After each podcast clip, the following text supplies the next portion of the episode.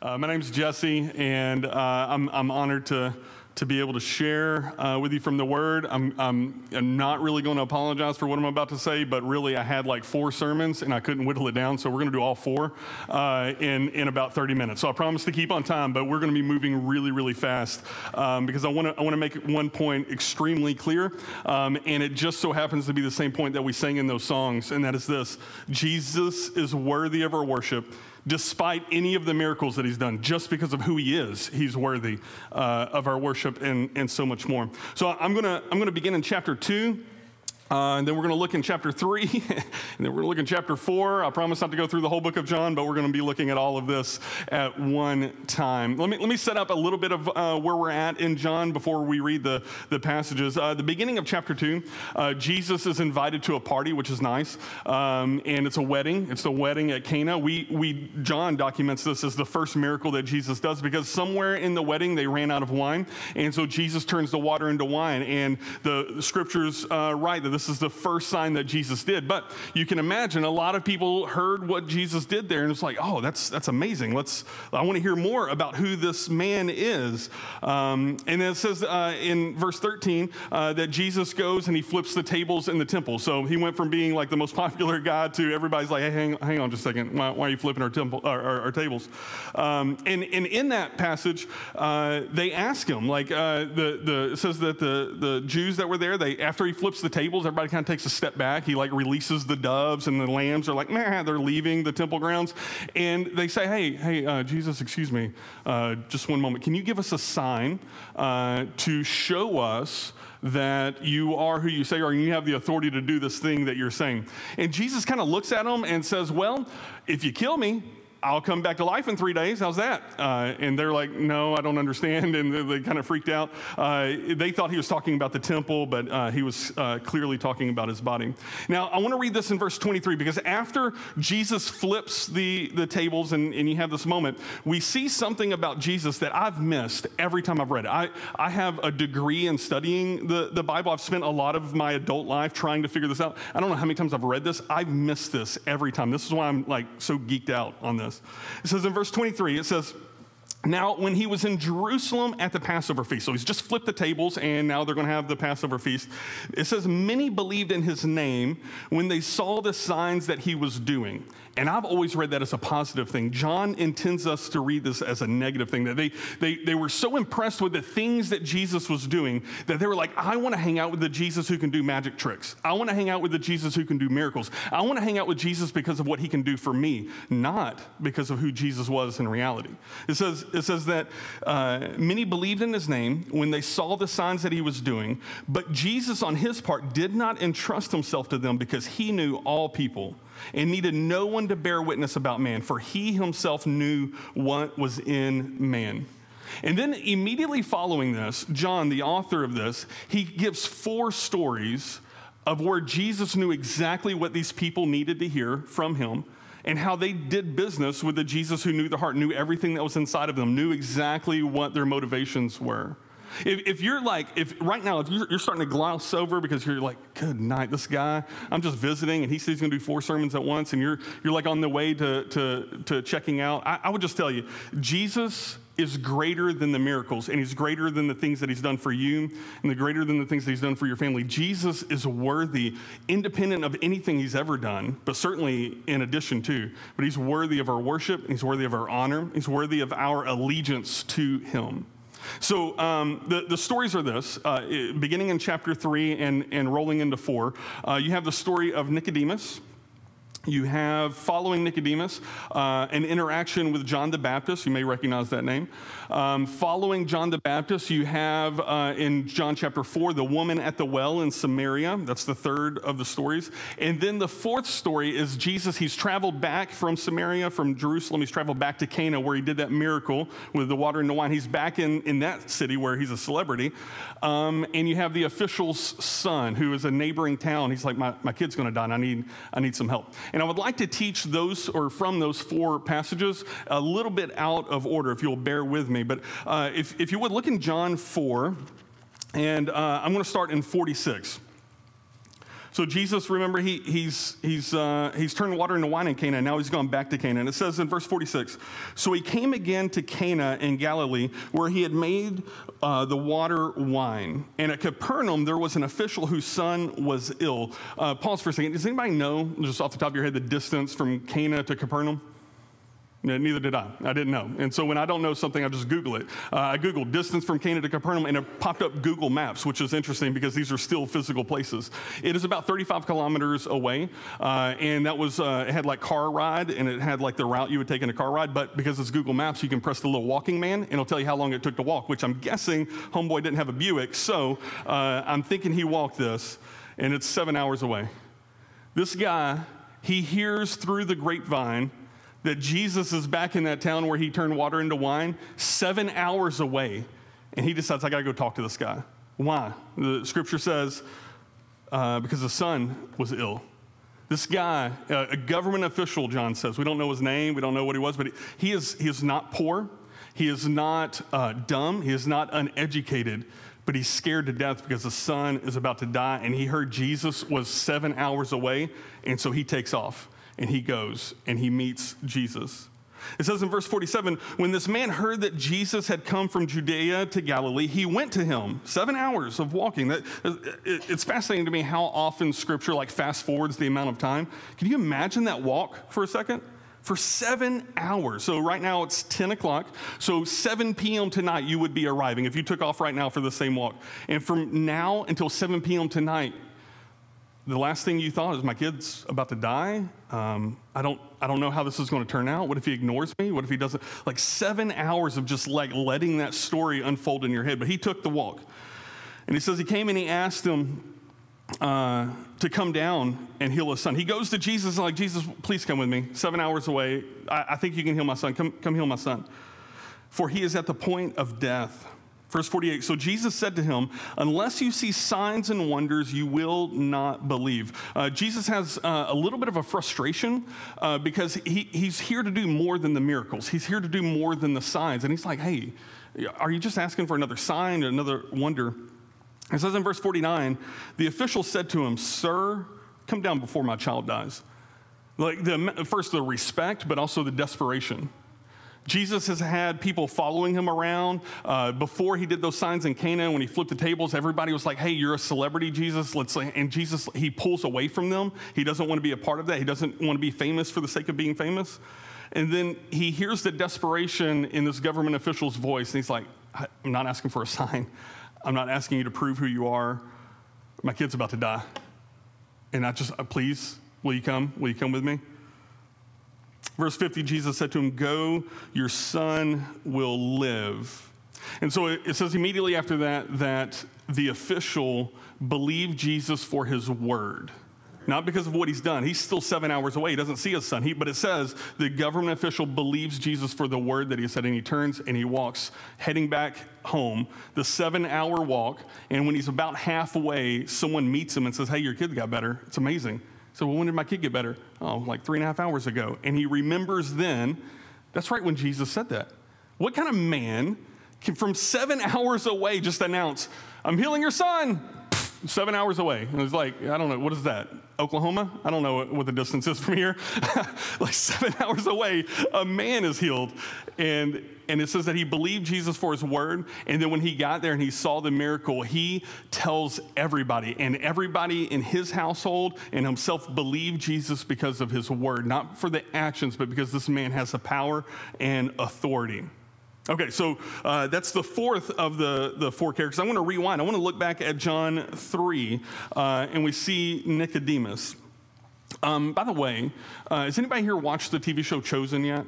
Anybody checking that out? If you've never heard of the show Chosen, I highly recommend it because Nicodemus gets like three pieces of scripture, but the show Chosen kind of follows all these Bible characters, and they really flesh out Nicodemus's character. I think they did a great, great job with it. So remember in chapter three, I'm, I'm, teaching this out of order a little bit, but uh, Jesus has just flipped the tables. and everybody's like, hey, show us a sign. He's like, well, if you kill me, I'll come back in three days. And they didn't want any part of that, so they just let him go. Uh, it says in ver- chapter 3, verse 1 Now there was a man of the Pharisees, so he was one of the ones who were there, named Nicodemus, a ruler of the Jews. This man came to Jesus by night and said to him, Rabbi, teacher, we know that you are a teacher from God, for no one can do these signs that you do unless God is with him. And so he says to him, I've heard the stories of what you've done. I've seen some of the stuff that you've done. None of us, us Pharisees, uh, us churchy people, doubt that God actually sent you. We just don't know what we're supposed to learn from you yet. Like, what, what are you doing? Like, what does this mean? We know that you're from God because no one can do these signs that you do unless God is with him. And then Jesus answered him, Truly, truly, I say to you, unless one is born again, he cannot see the kingdom of God. Now, uh, remember, uh, John has told us Jesus already knows what's in the heart of man. Nicodemus did not ask him any questions, yet Jesus answered him Truly, truly, I say to you, unless you're born again, you can't enter the kingdom of God. He knew the subtext for Nicodemus arriving. Nicodemus is a Pharisee, which means he is one of the smartest people around. He's been in church his entire life, and he knows theology better than me and better than you. He knows church life. He should be able to answer basic questions of God. Yet when he comes face to face with who the man Jesus was, he can't rationalize what he's known and was taught about God and what he sees this man that he believes comes from God does, it just doesn't make sense to him. And so Jesus answered the question that he has not yet come to grasp to ask You've got to be born again, my friend. Now, I'm, I'm, not, I'm actually wanting to teach Woman at the Well. That's how I got started on these four sermons. Uh, and so I'll fast forward the, the Nicodemus story, but um, Nicodemus really struggles with how do I, how do I take what I'm seeing Jesus do now and connect the dots to what I've always thought God was about? I always thought God didn't like those people and liked us better. And I always thought God really wanted me to follow. I always thought God was this, but this man that I believe is from God is showing me something different, and I don't know how to make heads or tails of it. And so Jesus answered him, "He must be born again." Of course, we get the most famous verse of probably. You don't even have to know the name Jesus to know John three sixteen, right? The Jesus answers Nicodemus with John three sixteen. He says, "For God so loved the world that He gave His only Son." That whoever believes in him should not perish but have eternal life. For God, verse 17, for God did not send his Son into the world to condemn the world, but in order that the world might be saved through him. What Nicodemus seems to be struggling with, if Jesus is answering Nicodemus's unasked questions, is I thought God was coming to condemn everything. I thought God hated those people. I thought I was supposed to hate those people. No, no, no. God sent the Son because God loves the world. And the Son did not come to condemn the world, but to save the world. If you don't believe in me, he'll go on to say, You're already condemned. I'm not here to condemn. That's already taken. I'm here to save. I'm here to unite and bring together. And Nicodemus had to have had his head explode. Now, um, we, it ends with Nicodemus and it goes straight to John the Baptist in the next little bit, but um, we find out later that uh, we have a behind the scenes look at Nicodemus and he's in a room and people are saying really mean things about Jesus, like, hey, let's go kill him, um, which is probably one of the meanest things you can say. And Nicodemus speaks up, courageously speaks up. And he says, wait a second, um, aren't we supposed to have some witnesses? Maybe we should all go listen to what he has to say. And they make fun of him for saying that. They, they say, oh, are you some redneck from Galilee? You know no prophets come out of Galilee. And they kind of dismiss Nicodemus. There's something in the way Jesus responded to Nicodemus that changed his worldview. That when it came time to speak up for Jesus, he was willing to do so courageously at the sacrifice of his reputation. Nicodemus, he's, he's a fascinating, fascinating character. Uh, a few verses later, at the end of chapter 3, we have John the Baptist. Here's what we know about John the Baptist he baptized people. That's how he got the name the Baptist. Uh, it was actually before the Baptist Church formed. Uh, just a little, little bit of trivia for you. Uh, Baptist Church doesn't form until like the 1600s. So long before the Baptist Church was John the Baptist. He baptized people in the river. He was older than Jesus. In fact, he was Jesus' older cousin by a few months. And John the Baptist is extremely famous in Israel for baptizing people and calling out people on their junk. If you were a, a Pharisee or a government official, you didn't like John the Baptist, but you couldn't do anything about it because everybody loved what he had to say. If you were a jerk to people, he would tell you, you should repent of that maybe. Maybe you should come over here and get dunked in this water and repent of those sins. He would tell people, you're a sinner, come get repented or come get baptized. And so he had baptized people in the river. Now, you probably know the story of Jesus going and getting baptized by John. In this section right here, John the Baptist is baptizing people in the river. So we'll pretend the stage is the river. I, I promise, Jason, I wouldn't leave my square. This is my square. So over here, uh, this is where John the Baptist is. John the Baptist is baptizing people. Uh, his crowds are there. John the Baptist has his own disciples. It's a big party. Every time John the Baptist shows up, people come from everywhere Jericho, like countries next door, because they're like, this man knows something about God and we want to hear from him. But Jesus and his disciples have showed up and they're just upriver a little bit. And now Jesus' disciples are baptizing people people in the river nearby. And now there begins to be a fight like, okay, okay, who's the bigger religious hotshot around here? And so the disciples of John the Baptist go to John the Baptist and say to him, hey, uh, don't you care that like there's a bigger crowd over there? Don't you care that that he's he's got a lot of people following him? Isn't this kind of a big deal? I mean, maybe we should have like I don't know if they wanted a gang war. I don't know what they expected. Like, okay, we're going to go fight this guy, and then Jesus calls down angels. I don't know how that was going to end. But they were pretty concerned by it. And uh, John uh, had a long response. It's worth reading. Um, again, I'm not here to teach, I'm here to teach the woman at the well. Uh, but he says in verse 27 John answered, and this was with humility, having not, uh, they're downriver from each other, but John the Baptist never goes and have, has a, this conversation with Jesus. He says, A person cannot receive even one thing unless it is given him from heaven. Everything I have is because God chose for me to have it. My fame, my popularity in this season, if I have it, it's because God chose for me to have it.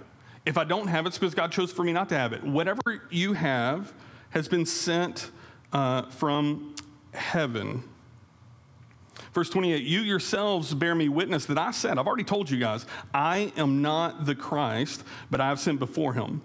The one who has the bride is the bridegroom. The friend of the bridegroom who stands and hears him rejoices greatly at the bridegroom's voice. Therefore, this joy of mine is now complete. He, points to Jesus, must increase, but I must decrease. It would have, it would have been so easy for John the Baptist to be like, you know what, I am kind of a big deal. And uh, people really think I'm impressive and I teach the word of God well. And I'm going to say something mean about Jesus right now uh, and try to like keep my reputation. But in his humility, he realizes two things. One is if you have anything good, it's because heaven let you have it. Jesus, God, let you have the things that you have, and they're his. They're his to give back to him. And the second thing is, is that if Jesus is going to be the big deal, sometimes you have to take a step back and let him have the limelight. He could have argued and fought for disciples and having a bigger crowd than Jesus. He would have, you know, I guess lost that. Again, I'm thinking of a turf war that never happened. I would love to see like Avengers Endgame moment between Jesus and John the Baptist, but uh, it didn't happen. Uh, what it says instead is that after Jesus uh, realizes that the Jews have taken note that he has a bigger crowd than John the Baptist, he stops what he's doing and he leaves. That's how chapter 4 opens up. So I want to spend uh, about 10 minutes looking at the woman at the well, if, if you will join me in chapter 4. It says, Now when Jesus learned that the Pharisees had heard that Jesus was making and baptizing more disciples than John, although Jesus himself did not baptize, but only his disciples. It's an interesting piece of trivia is that Jesus never baptized anyone. Uh, but what kind of bragging rights would that have been? Oh, you got baptized by Paul? Must be nice. I got baptized by Jesus. Uh, verse 3 it says he left Judea. And so after this little moment at the river, he, he leaves Judea and goes again to Galilee. So uh, for those of us who don't have the map in front of us, uh, he leaves the southern part of Israel to go to the northern part of Israel, and there's a middle ground called Samaria. And everybody who would have made this trip almost always would have gone around Samaria, gone the long way, an extra two days' journey or something. I don't know. They, they would make every effort to get out of Samaria, but Jesus chooses in this moment to go to Samaria.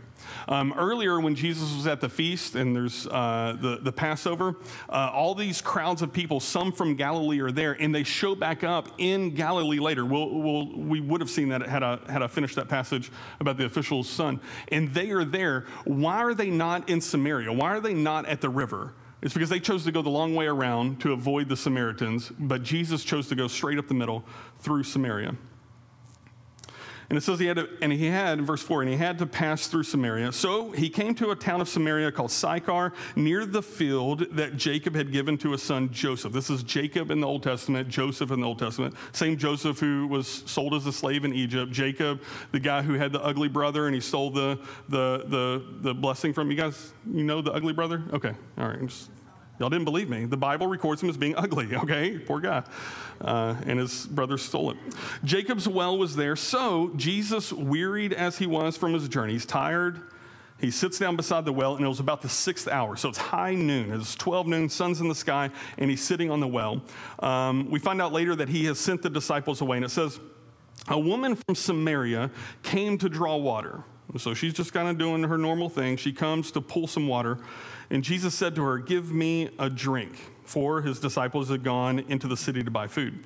The Samaritan woman said to him, How is it that you, a Jew, ask uh, for a drink from me, a woman of Samaria? For Jews have no dealings with Samaritans. Um, I want to pause for a second and say a couple of things. Uh, John doesn't give this woman a name. We don't, we don't have that in Scripture. Um, I was interested to find out that our Christian brothers in the Greek Orthodox Church um, did give her a name and actually consider her a saint, which I thought was, I didn't even know that. But they call her Fotini, which is a beautiful name. Sounds weird in English, but Fotini means the illuminated one. Um, what they celebrate, and the reason why they celebrate her is because she um, has eyes to see something's wrong with this scenario. There shouldn't be a Jewish man here right now, but she doesn't freak out by it. She's inquisitive and she asks questions. Um, this is the longest conversation in the New Testament, and it happens to be with a Samaritan woman. And the Jews had no dealings with Samaria. That's what John says in verse uh, 9. And here's, here's why. Um, the Samaritans, about 900 years before this, didn't exist. They were kind of a new uh, uh, class of people. They were a new uh, uh ethnicity of people. And uh, about that time, uh, remember, Israel has been removed and taken captive by Babylon. Babylon gets conquered by a country called Assyria. Assyria is north of Israel.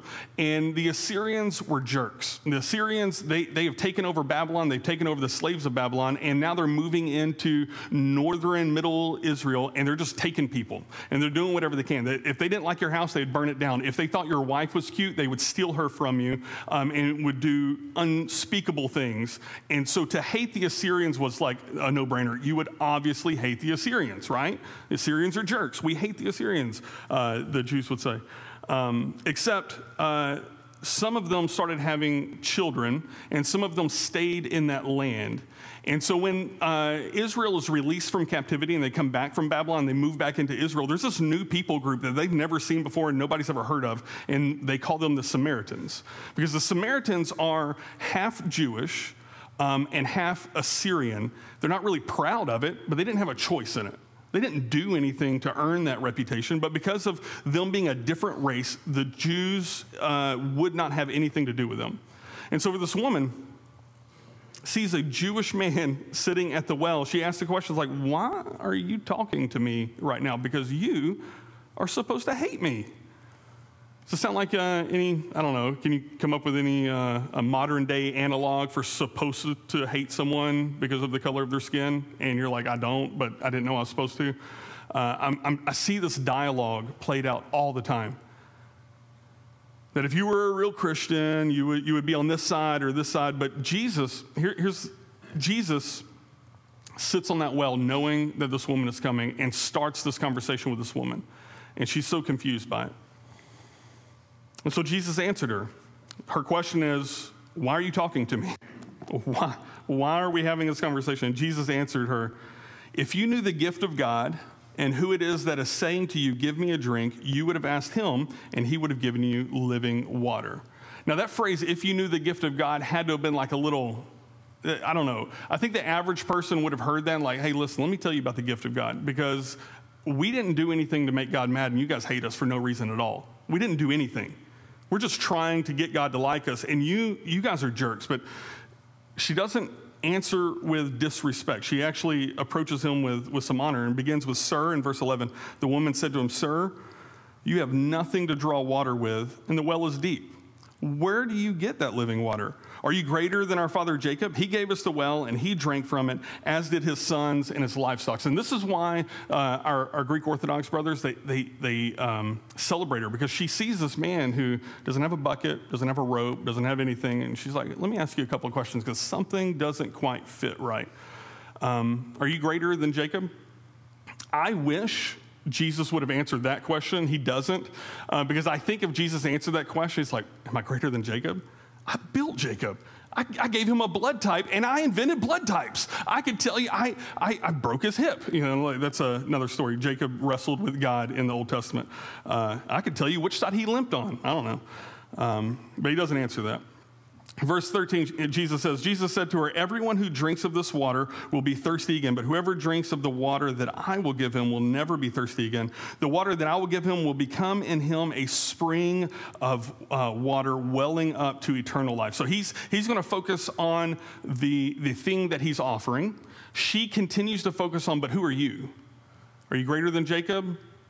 You're a Jew, you're a man. Like, who are you? Why, why are we having this question? She keeps asking, Who are you? And he keeps answering, Here's what I can do. Verse 15 The woman said to him, Sir, I would like some of that water now. And so would I, as a matter of fact. So, sir, uh, give me this water so that I will not be thirsty or have to come here to draw water which would have been i don't know maybe it's a test to see if he even has like maybe he like whips out like a like a backpack he's like and i can sell you this for 10.99 and like I, I don't know what she's thinking but it's it's uh it's a it's a fair question okay okay you, you, you say you, you can get water, you don't even have a, a stick, you don't have a bucket. Okay, okay. Oh, it's living water. Uh, so you, you're telling me that there's living water? Okay, well, how about you, uh, you know, I'll take some of that. Let's see what you got.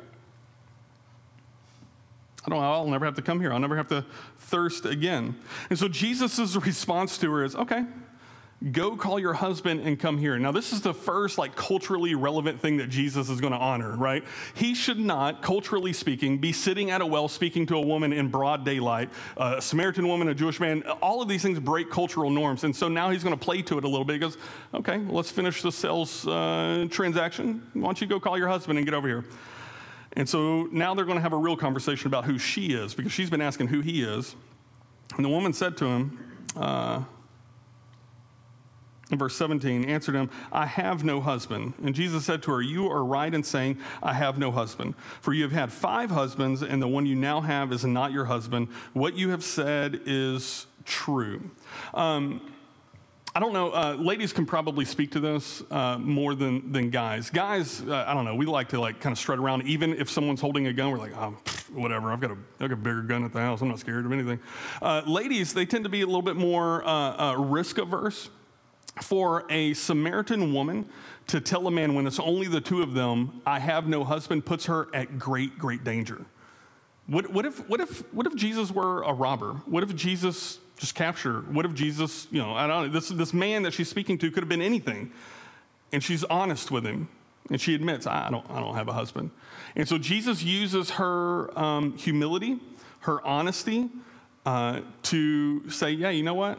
I know you don't have a husband. In fact, I know that you've had five husbands and you're living with someone right now who is not your husband. And a lot of people, and I, I've been one of them, I've taught this to talk about like she, you know, what were her morals or whatever. But I've heard people like answer this like, we don't know anything about her husbands. Maybe all of her husbands died of malaria. Like, we, we don't know why she went through, but what we do know, regardless of if it's moral reasons or, or whatever, that she was burning through husbands, uh, is that she knows something about tragedy. She knows something about loss. She knows something about being in a vulnerable position. And here she is, talking to the king of the universe without quite realizing who he is, and is being extremely honest with him about where she's coming from. So, verse 19, the woman says, uh, says to him, Sir, love, every time she begins, she begins with Sir, respectful tone. Uh, Sir, I perceive that you are a prophet. I bet you do. I bet you, like he just told you everything. Our fathers worshiped on this mountain, but you say that in Jerusalem is the place where people ought to worship. And Jesus said to her, Woman, believe me, the hour is coming when neither this mountain nor the one in Jerusalem will you worship the Father. You worship what you do not know. We worship what we know, for salvation is from the Jews. But The hour is coming and is now here when the true worshipers will worship the Father in spirit and truth. For the Father is seeking such people to worship him. God is spirit, and those who worship him must worship in spirit and truth. When she realizes that she's talking to somebody who must be from God, I perceive that you're a prophet. She asks the most pressing question she can think of. Because for the Samaritans who identify as followers of the Jewish God, all they want to do is worship God the right way. All they want to do is make their God happy. And yet, geography is a big deal in, in Jewish faith, and they are not allowed to cross the border into Jerusalem, much less go to the temple grounds. And so, when she asks Jesus this question, it is a heartbreaking question of, all we want to do is worship God. All I want to do is make the creator of the universe happy with me and, and us. And you tell me I'm not even allowed to be in the place that that's supposed to happen. So we worship on this mountain, and you say we're supposed to worship over there. Well, which one of these is right? And Jesus' response is, well, you know, we worship what's true over here, and, you know, you worship over here out of a passion, and you try to overcome, you know, just like with fervency. But I'll tell you, the truth is this the hour is coming. In fact, the hour is already here where none of that's going to matter. Your geography and your proximity to God does not matter. The Father is seeking those who will worship Him in spirit and truth, passionately with truth. We would say at Carpenter's Way, because of our motto, grace and truth, we would say that we would worship in grace and truth, and spirit with, with all intensity, the intensity of singing a new song that we sang a moment ago, because God is worthy of our worship, but the truth and knowing who He is. And when we open up His Word, we, we revealed more about His character and, and who He's calling us to be. And Jesus says the Father is looking for worshipers who will worship Him that way. And so, that had to have been earth shattering to her. A Jewish man admitting that it's not going to matter which mountain we worship on. So in verse 25, the woman said to him, I know, and now she's revealing a little bit of her hope, which she's always hoped in. She didn't just come to this conclusion. I know that Messiah is coming, he who is called Christ. When he comes, He'll tell us all things. I believe one day the Christ will come, the promised one, the Messiah, the one who is supposed to rescue us. And she's talking about Samaritans in this moment, uh, who's going to rescue us. I believe he's coming, um, and he's going to answer that. I'm not going to take you at your word, prophet man, who told me about my husbands. I'm not going to take you at your word. I believe Messiah is going to come, and he's going to answer all of that. And, and this is the first time Jesus, without metaphor, without parable, without ambiguity, without double entendre of any kind, just clearly, plainly says who he is. And he chooses the Samaritan woman to say it. He says to her, I who speak to you am he. Here's, here's what I think I think that Jesus um, is, is, is powerful and can do amazing signs. I think that he gets tired of people always wanting a sign from him, always wanting a miracle. Uh, and when the Samaritan woman has an honest conversation with this man who she doesn't yet know is the Savior of the world, he chooses in that moment to reveal his true nature. I am the Messiah, the one you've been looking for. You say Messiah is going to come, he's going to answer all these questions. Ding, ding, ding, A plus, my friend, and here I am. Ask away. Scripture goes on to say, and I don't, again, because I taught all those other passages. I can't keep going through the woman at the well. And she, she freaks out and she's like, Oh, I got to tell some people. And she runs away. And so, our Greek Orthodox uh, brothers of faith, they call her the first apostle because she runs away and is the first person to start declaring Messiah has come, Christ has come. Uh, go, let's talk about him. And so, she goes and she tells everybody in town, Hey, I met the Messiah. And they're like, What? Are you kidding me? And so uh, if you scroll down to verse 39, it says, Many Samaritans from that town believed in him. Why? Because of the woman's testimony. Not because they saw Jesus do anything, not because they heard that Jesus raised the man from the dead, that hasn't happened yet, uh, not because uh, Jesus healed the, the government official's son, that's the next story, not because he turned water into wine, they're Samaritans, they weren't at the wedding. They believed in who Jesus was because she gave a testimony of what she believed Jesus was. And he, uh, she said, because of the woman's testimony, he told me all that I ever did. And if you uh, take to the fact, if you're, if you're of the theory that the woman had bad morals, that was a lot that he was telling her. Uh, and they're like, what? Someone told you everything you ever did, and you want us to know about him? like, I feel like you would want to not talk about that. Maybe this man is worth uh, listening to. It says uh, in verse 40 So when the Samaritans came to him, they asked him to stay with them.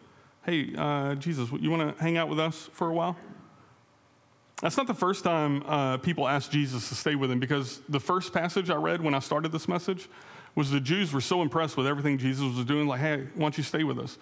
But it says that Jesus, knowing the hearts of man, not needing anybody to testify about what's in the heart of man, did not entrust himself with them because all they wanted was more signs and more miracles. Here is a moment where Jesus does no miracles and no signs and just has this honest conversation with a woman who's being honest with him. And they say, Hey, you want to stay with us? We would love to hear more about who you are and what you've come to do. The last time someone asked him, Jesus was like, No, I'm out of here. And he takes off to Samaria. Actually, takes off to John the Baptist, then to Samaria. But this time, he does stay with them. It says they asked him to stay with them, and he stayed there for two days in Samaria.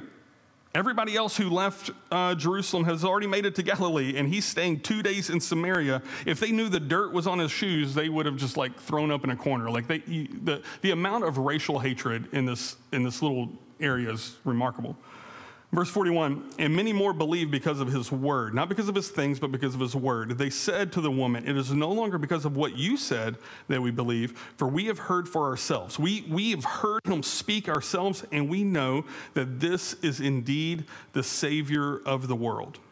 He spent two days talking to them, and they come to this conclusion. And it says, After the two days, in verse 43, he departed for Galilee. Now he finishes his journey. For Jesus himself had testified that a prophet has no honor in his own hometown. That, that's another passage that's always escaped me every time I've read this.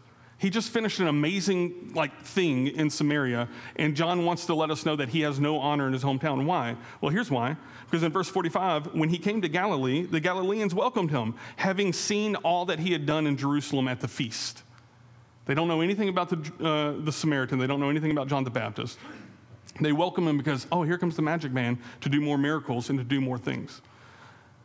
Jesus says, There's no honor for me in my own hometown because all they want is me for my things. But the Samaritans, they wanted to be close to Jesus because of who he was. That he spoke truth, he spoke graciously, and he answered all of their questions, and he led them to a right worship of the creator of the universe. Jesus is greater than his miracles. Now, you, you may be asking Jesus for a miracle, and I want to join you in that. Maybe you've got like a, a, a, loved one, a child who like is wrestling with addiction. You're praying for a miracle to happen. Yes and amen. But Jesus is worthy of our worship whether he answers the miracle because he is, he is, he loves you. He loves you. He didn't come to condemn the world. He, did, he didn't come to just be super famous. He could have done that. He didn't come to maintain the cultural norms and the racial lines and the political lines that that country was drawing. He didn't come for any of those things. He came to show God, creator of the universe, loves you, and he's seeking those who would worship him in spirit and in truth. And he himself, Jesus Christ himself, makes the path possible so that even in the truth that Jesse is a sinner, I have the mercy that Jesus paid for that sin, and I can worship him in spirit and in truth. So, as I finish four sermons, uh, wow, that, that, that was a lot of material. Um, I just, I just want to have a few observations and just ask you to consider these for a moment. The first is this that, that Jesus met all four of those people. Remember who they were uh, Nicodemus, John the Baptist, woman at the well, and the official son or uh, the official, rather, he didn't meet the son. Um, he met all four of those people exactly where they were on their own terms. He didn't have some like boxed message that he applied to all four of them. He has a conversation with Nicodemus about uh, how God really is and that he's not here to condemn the world. He doesn't even speak to John the Baptist. He just lets John the Baptist come up with his own conclusions, and when they're right, he leaves.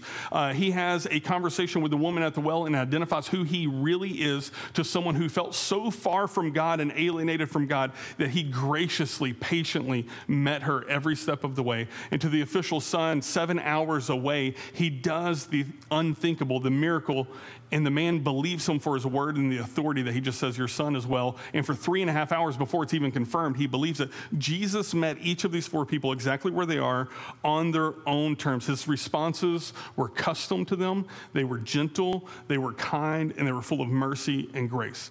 If that does not sound like the God that you've been taught about, you've been taught about the wrong God. If you've grown up in a church where God is like super angry at everything you've ever done, that is not the God of Scripture. That is not the God Jesus came to represent. That is not the God that we worship this morning. The God we worship this morning cares so deeply for you, John 3:16, that he sent his son to reveal himself to us and to die a sinner's death so that we can have peace and we can have uh, reconciliation with this Father. Even though we feel like we couldn't get anywhere near the mountain like the Samaritan woman, he's like, you know what? Geography doesn't really matter anymore. Let's, let's worship in spirit and truth. The second is this about all four of them that all four believed Jesus for who he was, not what he did. Even the government official. He didn't wait to find out that his son was better before he believed. They chose, and ever how you can choose to you know, control your own beliefs. They chose to believe him for who he was, to worship him for who he was. When he announced to the Samaritan woman, I am the Messiah you've been looking for, she's like, uh, for whatever reason, it was like, oh, well, of course you are. Yes, let me go tell everybody. And she runs away. Um, I would just challenge us at Carpenter's Way that as we uh, worship through song, or if you're analytical, worship through the word, or if you're know, physical and you got to you know, like run laps to worship, whatever, um, they, they, when you worship God, like count your blessings, yes, but just look around how good this creation is, how it meets your needs. We, we can complain about floods or whatever, um, but the truth is, is that we have everything we need. You have oxygen going in your lungs that Jesus has named the molecules of, I believe, from the beginning of time. And you're like, and you're like, you just breathed in Fred two and Frank one. I don't know. I don't know. Like, like he has provided everything you need. You say, hey, I'm, I'm looking for a job. I pray you get a job. I hope you do. But how, you, have you been surviving for the last two months? Well, you know, it's just like sometimes things fall in place. And no, that is your father taking care of you. Celebrate that. Not, not for what he's done, but who he is. He's a good father who cares deeply for you as a child. These four people, they, they believed Jesus for who he was, not really just what he did.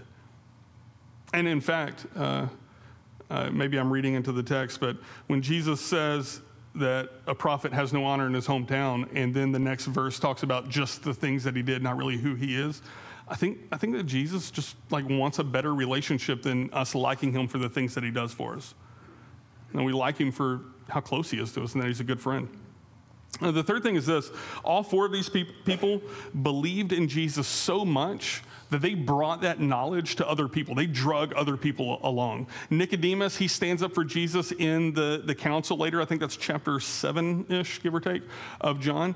Uh, and then we also see Nicodemus come back at the end of John that Jesus has been crucified and they're laying his body uh, in the tomb. And Nicodemus shows up with 75 pounds worth of like anointing perfumes and stuff. Like this guy, he, he is telling people about Jesus and he loves Jesus. The Samaritan woman runs back to town, tells everybody the official, uh, uh, the official with his son uh, believes in Jesus, and it says his whole household believes in the goodness of who Jesus is. John the Baptist decides, I must decrease so that he must increase. You guys don't have a turf war, go follow Jesus. And a lot of John the Baptist's disciples go and follow Jesus, so much so that John the Baptist later gets uh, arrested found guilty of whatever crimes he was, and just for the mere amusement of the officials, has his head cut off. Like, that's the punishment that John the Baptist gets. He decreased quite a bit so that Jesus could increase. But all four of them, they, they believed in Jesus so much that they drug other people along. And so the fourth thing is this is really just a question. I would ask you to consider that as, as we think about who Jesus has revealed himself to be to us, is how can we grow in appreciation and satisfaction of Jesus apart from just the things that he does for our family? What can we do that would increase in us an affection for our Savior? What songs just turn your little worship factory up on high and you're like and you're just like i've got to praise. I don't know. I'm, you're just screaming it out. People think you're yelling in the car. They don't know you're singing to the lord. Uh, like what what happens, what activities are you a part of that stirs up your affections for the Lord? And I would encourage you this week, just make a choice to do that a couple more times. Just spend time with Him and just say, Thanks for always listening to my prayers. You know, He's never ignored you one time. He's never had you on call waiting. He never like, you know, you know, someone leaves you on read and you're like, hey, I know you have your phone on you. Why don't you return my text? God has never done that to you. He is always there. He's faithful and he's true. What can you do to stir up your affection for the Lord? I uh, have taken to really long walks uh, around the back of this uh, driveway, and I'll walk all the way down to that gate. I can tell you how many nasty looks I get when I'm back there because they're like, "Who is coming my way?" And then I turn around and like, "Oh, okay, whatever." And I'll go back down there. And I had one guy, he like chased me with a like a weed eater, like he's going to come confront me for walking through their property. I'm like, "Hey, man," he goes, "Oh, hey." And I turn around and walk. And during this, all, all I'm thinking about, I'm just looking around and like I'll, I'll, see a bird trying to build a nest, and I'm like, golly, man, that poor bird, he's going to die or something. Like I don't know what's going to happen to this bird. Like maybe a hawk gets out, I don't know. And then sure enough, like he finds a little hole and he finds a little piece of grass and he flies away and he's good. And I, and I think, and this happened to me just last week. I think, oh, just like God cares for the sparrow, right? Sermon on the Mount. Surely he cares for me, and I'm, I'm confronted with the fact that God is providing for me. Jesus is greater than his miracles. I want to pray uh, for you, and I, I, just challenge you that you would apply that, that you would, that you would do something this week that stirs up your affections for your Lord and Savior. Um, after I pray, we'll watch the cue together. Uh, Father, uh, this morning we thank you that, that you're good and you're gracious. Um, we, we, we take note and are thankful for the things and the blessings that you've put in our life. Uh, Father, give us eyes to see even more of that, the things that we've taken for granted, uh, and that we would, we would thank you for those blessings. But Lord, help us this week to just trust you for who you are, take you at your word, and to just rest in the graciousness that you would choose to have a relationship with us and, and that you love us you loves us despite our reputation. He loves us despite our egos. He loves us despite um, our mistakes or our uncertainties. He loves us despite our fears. Um, you just love us. Help us rest in that this week. We love you. And we pray this in Jesus' name. Amen.